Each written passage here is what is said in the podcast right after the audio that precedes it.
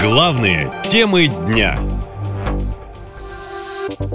Лавров согласен признать территорию Украины в границах 1991 года. Но есть условия. Министр иностранных дел на Генассамблее ООН вспомнил об обещаниях, которые Москва давала Киеву в декларации ее независимости. По словам Сергея Лаврова, Москва еще в 1991 году признала суверенитет Украины и ее границы.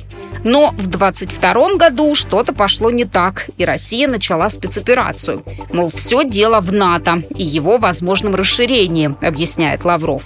Правда, Владимир Путин в день начала СВО называл другие цели. Мною принято решение о проведении специальной военной операции. Мы будем стремиться к демилитаризации и денацификации Украины. Эти цели были непонятны не только военным, но и россиянам. Многие еще тогда говорили, что выступают против спецоперации. Ну, для меня это полный бред.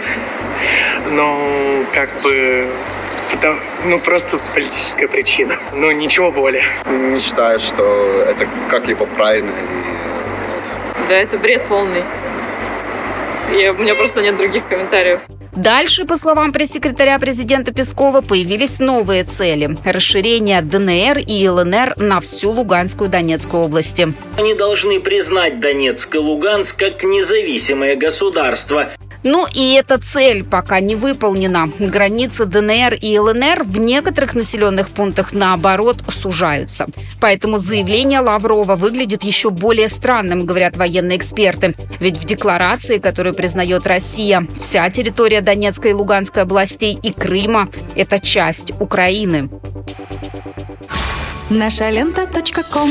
Коротко и ясно.